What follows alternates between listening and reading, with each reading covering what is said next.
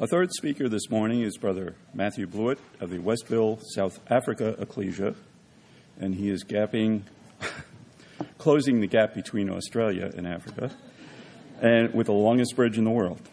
And the theme for Brother Blewett's classes this week is On the Road with the Ark, and today's class is entitled Making the Ark. Brother Matthew.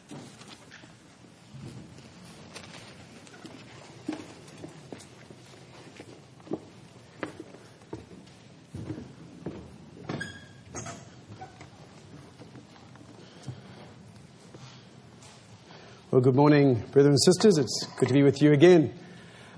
Brother, yes, you can say good morning.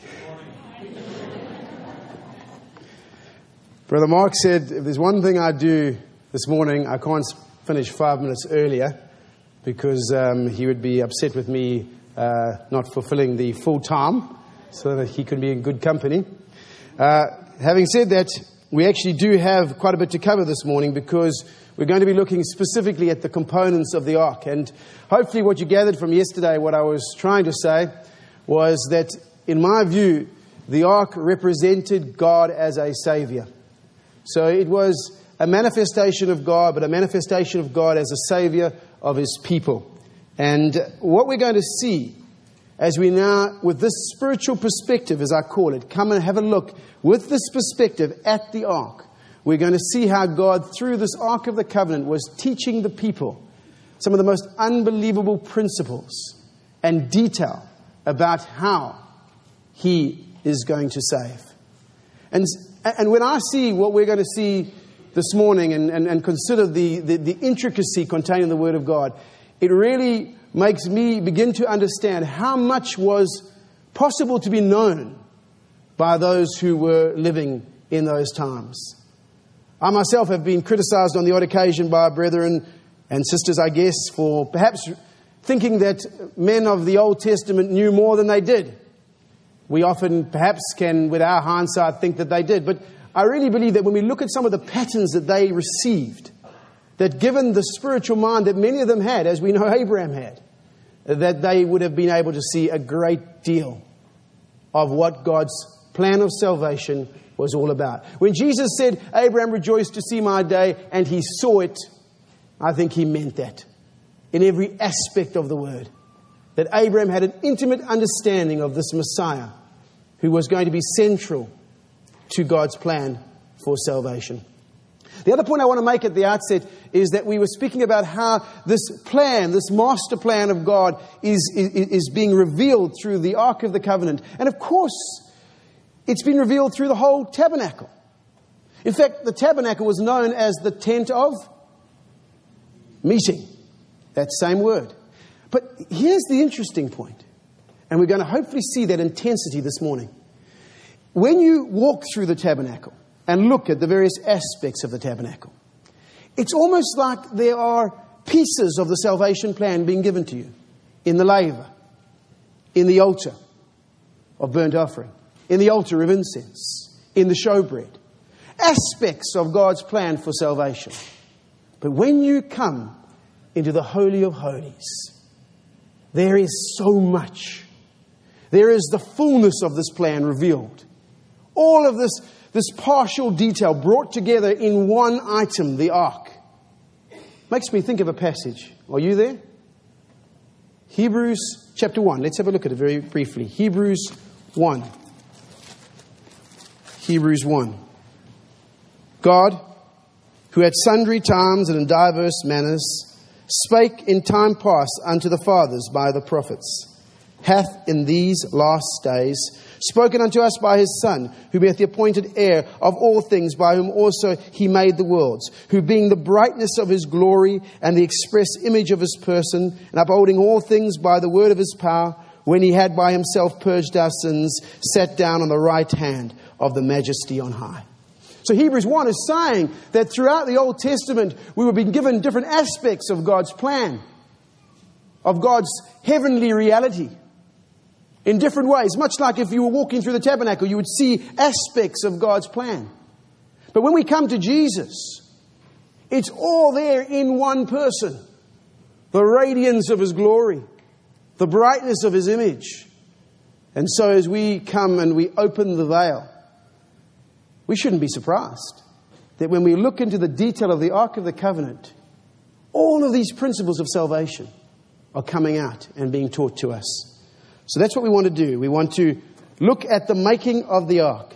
And I'm sure many of you have taken some time to do this before, and some of this territory will be area that you've covered. But hopefully, there will be a few new ideas or perspectives coming into looking at the ark with this particular idea of salvation in mind.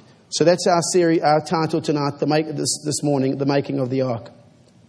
So what I thought I'd do to start with is let uh, the technology do some work. And we're going to look at a little video clip, which hopefully uh, will come through okay for all of you. The image is uh, not the full screen, so hopefully you can see. And really, this is going to save us reading this passage, but just so that you get an idea of what were the components of, of the Ark of the Covenant. And we're going to hope that technology works for us on this.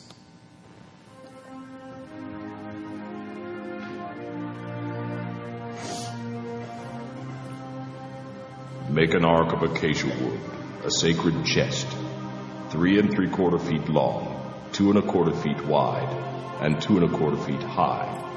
Overlay it inside and outside with pure gold, and put a molding of gold all around it. Cast four rings of gold for it, and attach them to its four feet, two rings on each side.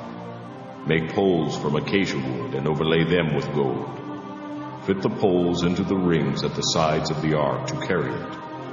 These carrying poles must never be taken from the rings. They are to be left there permanently. When the ark is finished, place inside it the stone tablets inscribed with the terms of the covenant which I will give to you. Then make the ark's cover, the place of atonement, out of pure gold. It must be three and three quarter feet long and two and a quarter feet wide. Then used hammered gold to make two cherubim and place them at the two ends of the atonement cover. Attach the cherubim to each end of the atonement cover, making it all one piece. The cherubim will face each other, looking down on the atonement cover with their wings spread out above it. Place inside the ark the stone tablets inscribed with the terms of the covenant, which I will give to you. Then put the atonement cover on top of the ark.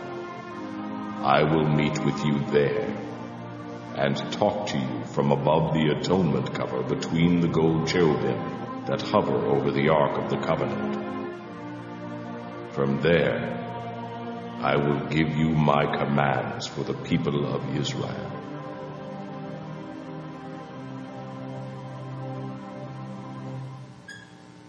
I hope that gives you some idea of the components of the ark and reminds you of these various aspects. So, what we're going to do now is we want to take each of these aspects and say, what spiritual reality was being taught through that component of the ark that would have been a lesson for the people of that day and still a lesson for us about how God works in salvation?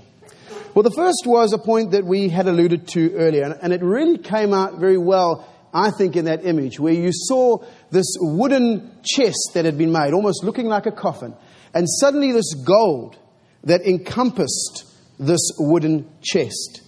And of course, as far as gold is concerned, there are two ideas that I want you to think of that were being taught to the children of Israel through the concept of gold. The first, I guess, comes through the natural representation of gold as being something, in our experience at least, that represents permanence. And of course, even from a spiritual perspective, Jesus says in Revelation 3, I counsel thee to buy of me gold. So gold is, in a sense, representative for us of immortality, as we spoke of yesterday. And that the plan of salvation is to take this mortality and to cover it with immortality. Now, I want to show you how patterns work with spiritual reality. And the Word of God is full of these, and we're going to see some of these coming out. Look at this.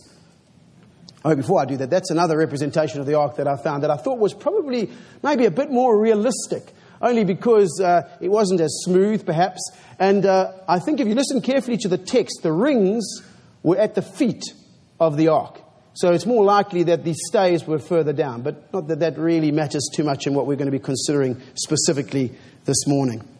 But look at this 1 Corinthians 15. Now, I want you to think about the ark and listen to these words. For this corruptible must put on incorruption. This mortal must put on immortality. So when this corruptible shall have put on incorruption, and this mortal shall have put on immortality, then shall be brought to pass the saying that is written Death is swallowed up in victory. O death, where is thy sting? O grace, where is thy uh, O grave, where is thy victory? The sting of death is sin, and the strength of sin is the law.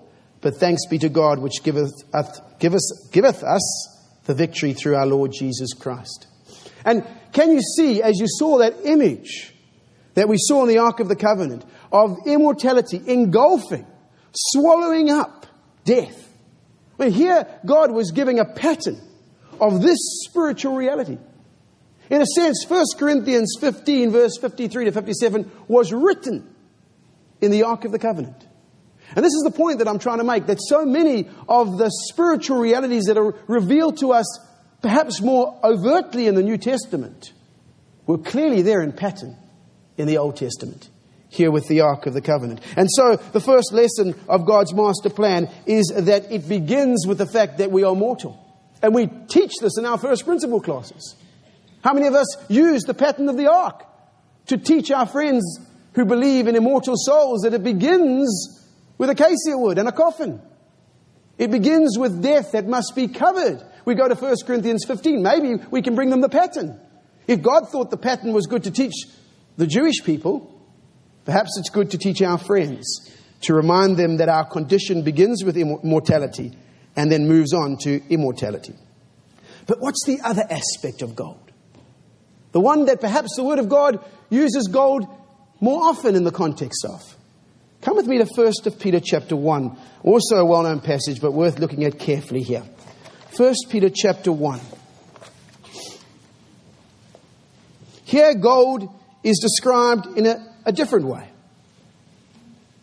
Verse 7 of 1 Peter.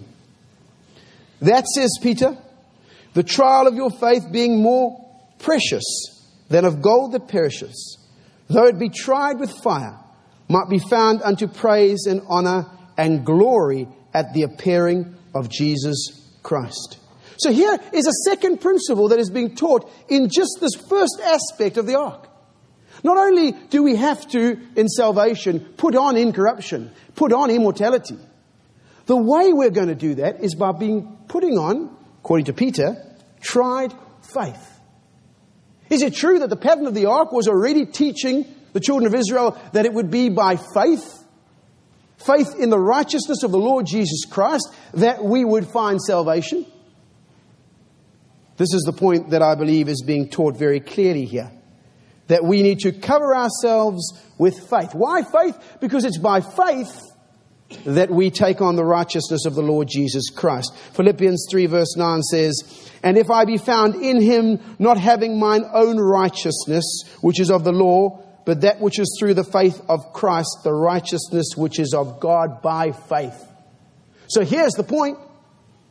We are covered by this faith covering, which is essentially the covering provided by the Lord Jesus Christ, which is the covering that we take on in baptism when we are baptized into Christ and have put on Christ. Look at these ideas that come out quite clearly the complete covering of righteousness. Did you notice that it made one point very clear, and we'll come back to look at this in a moment as well. It said that when the ark was to be covered with gold, it was to be covered on the outside and the inside. Now, think about that from a practical point of view. I mean, this needed to be a beautiful instrument. Why cover it on the inside? The atonement cover was always on. Nobody could see in the inside of the ark. To me, that's a waste, much like those who saw the woman with the perfume jar, thought it was a waste, but didn't understand the pattern. Naturally, it was a waste. Why cover the inside with gold? But the pattern meant it had to be covered with gold. It's a complete covering we require. The covering that is ours is one that needs to be complete. Come with me to a number of passages that I think are just so beautiful in this context. Romans chapter 13. Romans 13. Talking about the covering that we need, that needs to be complete. Uh, Brother Mark had us at this passage, And uh, we are going to be taking a verse after the verse that he spoke of about writing and drunkenness and chambering and wantonness, strife and envying. And the opposite of that, the fellowship we need to be sharing in, is in verse 14. And put ye on the Lord Jesus Christ, and make not provision for the flesh to fulfill the lusts thereof. Isn't that a wonderful principle? What he's saying is, when you put on Jesus, you've got to be completely covered. There's no part of the flesh that can be revealed. Because the flesh just needs the smallest place to get through. When you cover this ark, cover it completely. Gold, inside, outside, everywhere, because if you leave just the smallest part for flesh, it will take the gap. It will destroy you. So the ark was covered on the outside and the inside as well. We've been to the Philippians passage. We've been to Galatians, or we've mentioned Galatians. What about Colossians 3, verse 10? Let's have a look at Colossians 3, verse 10. Again, looking at this idea of the complete covering that we require. Colossians 3, verse 10. And having put on the new man, which is renewed in the knowledge after the image of him that created him, where there is neither Greek nor Jew, uncircumcision nor circumcision nor uncircumcision, barbarian, Scythian, bond nor free, but Christ is all and in all. Isn't that another marvelous reality of the pattern we've just seen? This gold must be everywhere. And here he's saying, put on Jesus so that Christ may be all and in all. There's no part of you that I can see that isn't Christ. And I'm thinking of one other reference that seems to be so relevant to this particular pattern. You remember the story of the marriage feast? When they came into that marriage, it's uh, in Matthew 22, if you want to go and have a look at the record. Matthew 22, when they were invited and many didn't want to come, and eventually they went out into the streets to fetch anyone who would come to be a part of God's Holy of Holies, of God's celebration. And of course, when all of them had gathered, the king came out. And when the king came, verse 11, to see the guests, he saw there a man which had not on a wedding garment, an unclothed one, someone who didn't have the faith, the righteousness garment over him. He said, Friend, how did you come in here not having a wedding garment? And he was speechless. Then said the king to the servants, Bind him hand and foot, take him away, and cast him into utter darkness. You see, to be in the Holy of Holies, you have to have the wedding garment on. And if you, you think you can get in there without the wedding garment, it won't take long before you are cast into utter darkness. I, I like the terminology there. Outside of the camp, where it's dark, where there is no fellowship, coming back to what Brother Mark has been saying. And this is the destiny for those who do not have this covering of faith that we are encouraged to have. One final reference on this Isaiah 61. Isaiah 61 and at verse 10, talking about this covering we are to have. And this is specifically relevant to this marriage garment and relevant to the message of salvation in the Ark of the Covenant. Verse 10 of Isaiah 61 I will greatly rejoice in Yahweh, my soul shall be joyful in my God. Why? For he has clothed me with the garments of salvation. He has covered me with the robe of righteousness. As a bridegroom decks herself with ornaments, and as a bride adorns herself with jewels. For as the earth bringeth forth her bud, and as the garden causeth things that are sown in the spring to spring forth, so Yahweh will cause righteousness and praise to spring forth before all the nations. We have this garment given to us. It's almost a gold garment. It's a beautiful garment of righteousness, of salvation. And here it was being taught to those who were able to see this pattern of the covering of gold. One last point on this very first issue with respect to the ark is did you notice that it said, cover it with gold within and without? And I think the order, again, in the detail, is extremely relevant. You see, when you seek for the covering of faith, The message of the new covenant is it has to begin within. Faith as a covering begins within. Now, to all of us sitting in the room, that was an insight given to the people of those days, but it's an insight for us, isn't it?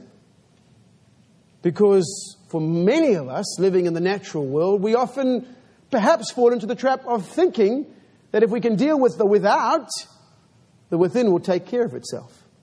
The Word of God doesn't say that, does it? It says you need to begin with the within. You need to begin with your mind and your thinking and your relationship with God. Don't think that if you begin to do a whole bunch of good works, that the inside will also be clean. That's what the Pharisees thought. They thought if they managed to achieve all the things on the outside, the inside would take care of itself. Jesus said this Woe unto you, scribes and Pharisees, hypocrites! For you make clean the outside of the cup and of the platter, but within you are full of extortion and excess. You blind Pharisees, cleanse first that which is within the cup and platter. Then the outside may also be clean. Woe unto you, scribes and Pharisees, hypocrites, for you are like unto whited sepulchres, which indeed appear beautiful on the outside. That's what the ark could have been like but are within full of dead men's bones and of all uncleanness. Were no bones in the ark, just gold. Because it was clean on the inside and the outside. Well, these are marvelous principles of salvation that we grapple with, being taught in the pattern of the Ark of the Covenant. Well, let's have a look now at the next aspect of the Ark. We've looked at the chest and the covering of gold. And then we read this in verse 25 of Exodus 25, if you want to make your way there. Exodus 25, verse 25. And you shall make unto it a border of a handbreadth round about, and you shall make a golden crown to the border thereof round about. Now, in doing this study, I have confessions to make and when I make those confessions, I show you the limitation of my understanding of, of, of, this passage. And I'm sure others out there can then come and give me the gaps so that next time I'm able, by God's grace, to deliver this, we can fill those gaps in. So on this particular occasion, uh, my confession is not necessarily a gap, but the word there, crown, is not, as most of us would like it to be, the normal word for crown used by a king in the Old Testament.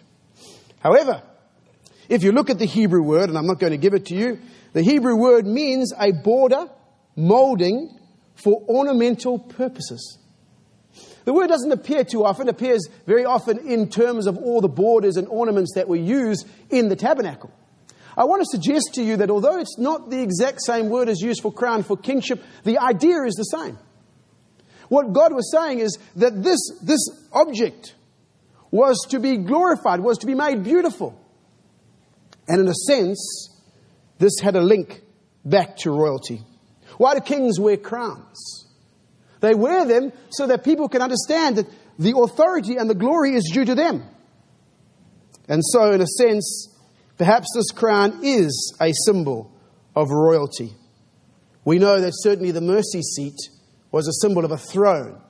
And so it would not seem inappropriate that in this border that God had on the Ark of the Covenant, He was teaching another principle of salvation, another principle of His master plan. And that is that I am going to save you, that my plan centers around a king and a kingdom. That's unique. That's something that obviously had been taught through the promises, but that is a unique aspect of God's master plan. I am saving through a king, through a kingdom. We teach this to our friends and to our children as the central aspect of our faith. This idea of a kingdom. And of course, in this sense, the Lord Jesus Christ came as that king. In Luke 1, we read that he was to be the king who would sit on the throne of his father David. And in this sense, Jesus, as Yah shall save, was bringing out this point that God was going to save through a king who would at last establish a kingdom. And I'm thinking of these matters. A brother came to me, in fact, yesterday and said, When you spoke of, of, of a particular aspect of the crown, I thought of the crown of thorns that was put at the head of the Lord Jesus Christ. And that got my mind going. And so thank you for that point. And let's go to John 19, if you will. John 19. You're never finished writing a talk. John chapter 19. Perhaps we might be reading a bit too much into this. I, I wonder. John 19. Then Pilate, therefore, took Jesus, scourged him. The soldiers planted a crown of thorns. Why? Because they were going to mock him as a king. They put it on his head, and they put on him a purple robe. They said, Hail, King of the Jews! And they smote him with their hands. Pilate therefore went forth again, and saith unto them, Behold, I bring forth to you that you may know that I find no fault in him. Then came Jesus forth. Look at this in verse 5. Wearing the crown of thorns and the purple robe, Pilate said, Behold, the man. Is this a picture of the ark? The crown of thorns, the purple robe. When the children of Israel saw the ark, do you think they saw what we saw in the picture there? They didn't see that, did they? When the ark was to be transported, they took the veil and they covered the ark with the veil. And then they covered it with badger skin. And finally, they covered it with what the authorized version says with a blue covering. Blue, purple. The Greek word for purple is a mixture of blue and red. I'll leave the rest for you to consider. The reality of the pattern before the people. Behold the man, God's Savior. You saw him in the wilderness.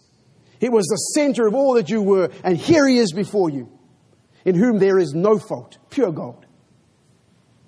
An amazing reality of a spiritual pattern. And you know what the hope is? That all the time when we're looking at the ark, because it is a demonstration of the salvation plan of God, we're seeing Jesus as the one who is saved, and we're seeing ourselves. And of course, our hope is to be kings and priests. Our hope is to be those who receive crowns. Revelation 4, verse 2. And immediately I was in the Spirit, and behold, a throne was set in heaven, and one sat on the throne. And he that sat was to look upon like a jasper and a sardine stone, and there was a rainbow round about the throne in sight like unto the emeralds. And round about the throne were the four and twenty seats. Of course, these were the leaders of the saints. And upon the seats I saw four and twenty elders sitting, clothed in white raiment, and they had on their heads crowns of gold. It is given unto them to have rulership, to be amongst those who will rule in the kingdom of God. Was this being taught in pattern? In this simple symbol of the Ark of the Covenant? Well, then we come to verse 26, and we read that there were four rings of gold. Four rings of gold. What, what, what, can we make of four rings of gold? And put the rings on the four corners of the four feet. Over against the border shall the rings be for the places of the staves to bear the table. The Hebrew word for rings, I think we might have that up here, is the word taba'ath, and it means this a seal, a signet, the ring of a king. You see, in those days, a ring was used by a king to represent his authority. When, when he made a promise, you knew it was going to happen because it had the seal of the king. And the Word of God has a number of passages that prove that point, but maybe I can just refer you to one in the interest of time, and that's Esther 3. Esther 3. The significance of a ring. Esther 3 and at verse 10. And the king took his ring from his hand. And of course, this is the story of Haman, when the king was giving authority to Haman, the son of Hammedatha, the Agagite, the Jews' enemy. And Haman took the ring to, to make sure that the decree that he was making concerning the Jews who would need to be destroyed would take place.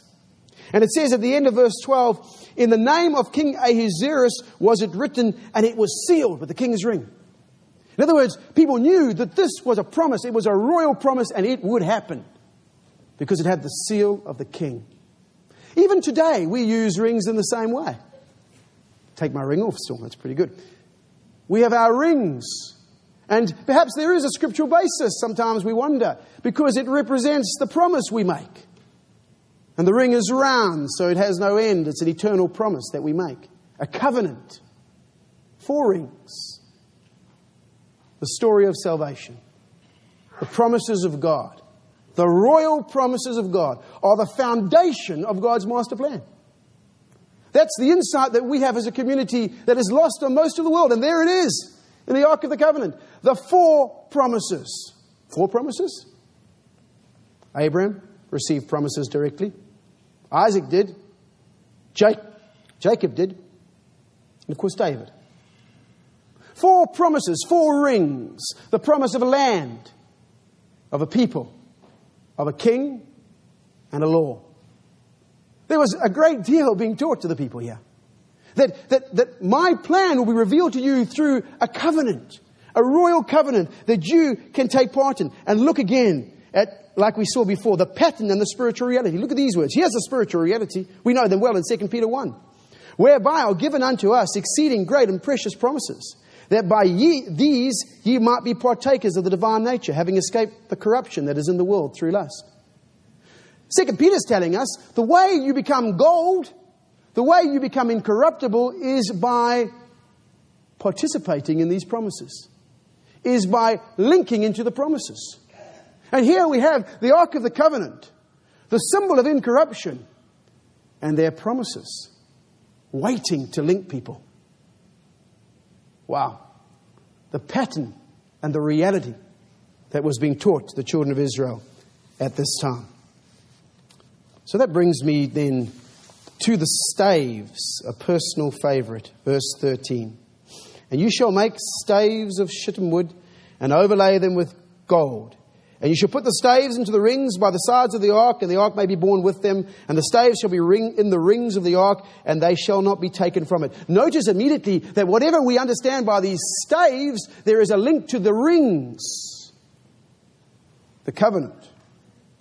What do we learn from these verses about the staves? They were made up of acacia wood and gold, so they're, they're made up of the same components as the, the chest. They are placed in the rings.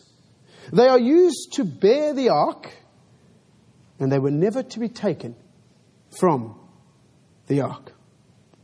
I'm afraid we are doing a bit of Hebrew today, but it does help us to understand. And the Hebrew word for a stave is an easy one to remember, and hopefully you'll never forget. In Hebrew, it's spelled B A D, bad. And that's not a bad English word for the Hebrew word, given what I'm going to suggest the Hebrew word actually means, so we can remember that in the English as being bad. Right. What does bad mean? Well, when I turned up in my concordance, it told me this a part of a body, a only besides, branch, strength, staff. Some of those words didn't quite make sense to me, so I looked more carefully and thought, why, why are these words being used in respect of a stave? Well, of course, it made sense because what a stave really was, was it was a branch of a tree. It was something that when you saw a tree, you could clearly see, oh, there's a nice branch that I can take off and I can use as a stave. So it was that part of a tree that was easy to see as separate, that you would make a stave out of. Do you want to know where this word first appears? Another Alpha Omega theme. Genesis 2. Let's find it. There it is in Genesis 2. The word bad. First time bad appears in the Bible. Genesis 2. Verse 18. And the Lord God said, It is not good that the man should be alone. I will make him a helpmeet for him. And out of the ground the Lord God formed every beast of the field and every fowl of the air and brought them unto Adam to see what he would call them. It's in verse 18, the word bad. Can you see it? Stave. The word alone. Alone? What does that have to do with a stave? Well, of course, as I just described to you, yes, it makes sense. The, the word stave comes from the fact that this is a branch that is alone or apart and therefore easy to take off and to be used as a stave. And the first time it occurs, it is describing the condition Adam was in. He was alone. Something was missing, even at that stage in Adam. I want to suggest to you, brothers and sisters, that when you look at the staves, you are looking at us the ones who need to be joined, the ones who need to be joined into this plan of salvation. We are the ones who are alone. We are the ones who are apart, who need to be reconciled, who need to be brought in to the covenant of God. And how does that happen? Through the promises. The staves, it says, are placed through the promises. I mean, that is almost literal in the way it's described. Can you see what happened with Jesus? His hands and his feet? When the promises were brought into effect, when he was crucified on the cross, and as a result of that, we too can be linked to the ark. We can share in this incredible plan that God has for every one of us. There is neither Jew nor Greek. There is neither bond nor free. There is neither male nor female. But you are all one in Christ Jesus. And if you be Christ, then are ye Abraham's seed and heirs according to the promise. This ark brought two things that were apart and joins them together. And, and, and you might say, why two staves? Well, look at that reference. There is neither Jew nor Greek. There's neither bond nor free. There's neither male nor female. The, the, the bringing together of God's salvation plan brings people from clearly different groups together. It's the marvel of fellowship we're considering this morning as well. Jew and Greek, completely separate, brought together in God's plan through the Lord Jesus Christ, through the promise. The promise that Abraham would be the father of many nations, brought together here in this incredible way as the staves join us to the Lord Jesus Christ. And so it is that we need to associate with the death and resurrection of Jesus Christ. And when we do that, we read in Ephesians 2 verse 13, but now in Christ Jesus, ye who sometimes were apart or afar off are made near by the blood of Jesus Christ. For he is our peace, who has made both one and hath broken down the middle wall of partition between us. He has joined us. We are the olive tree which is grafted in the stave which is made a part of God's plan. And it shall never be taken from the ark. Does that make sense now? Can you see the detail of this pattern? Once joined, never removed. Once you have committed to these things and entered into these holy things, there remaineth no more forgiveness for sins. You cannot remove yourself from it. This is the covenant of life. And we shall never separate ourselves from it, having been joined. And even in the, the temple, when they placed the ark in that new Holy of Holies, we read in First Kings that when you stood outside, the only thing you could see. Do you remember that? It says in First Kings 8, the only thing you could see was the staves. I wonder why. Perhaps there was a message of what was being taught in this Ark of the Covenant, that it is in the staves that we find ourselves joined to God's master plan. A little conundrum for those who like conundrums. Numbers 4, 5 to 6. The staves seem to be taken out when the Ark is transported. Have no answer. Anybody can help, please. Numbers 4, verses 5 to 6. But certainly in the passages we've looked at, it is very clear that these staves were not to be moved. And of course, they were used to bear the ark, to carry the ark. And, and doesn't that make sense? Ultimately, this plan of salvation is going to be carried by the saints. That's the way it's going to be moved around. And that's why God was so adamant that the ark should be carried. It was to be borne, this message, this master plan, this gospel, by people who had joined it. That's how it was going to be spread. And ultimately, as Brother Mark was alluding to, it would be by the host of the cherubim who will fly the message forward of God's plan for salvation. We have a couple more items that are really interesting in the making of the ark, and I think instead of rushing through them, given that it does appear that our time is up, I'm going to leave it there because we still haven't spoken about one and a half by one and a half by two and a half. And if the patterns are so good, there has to be an answer there to how that reflects or teaches us about our salvation. And perhaps you have one you can share with me before I give mine tomorrow. Thank you for your attention.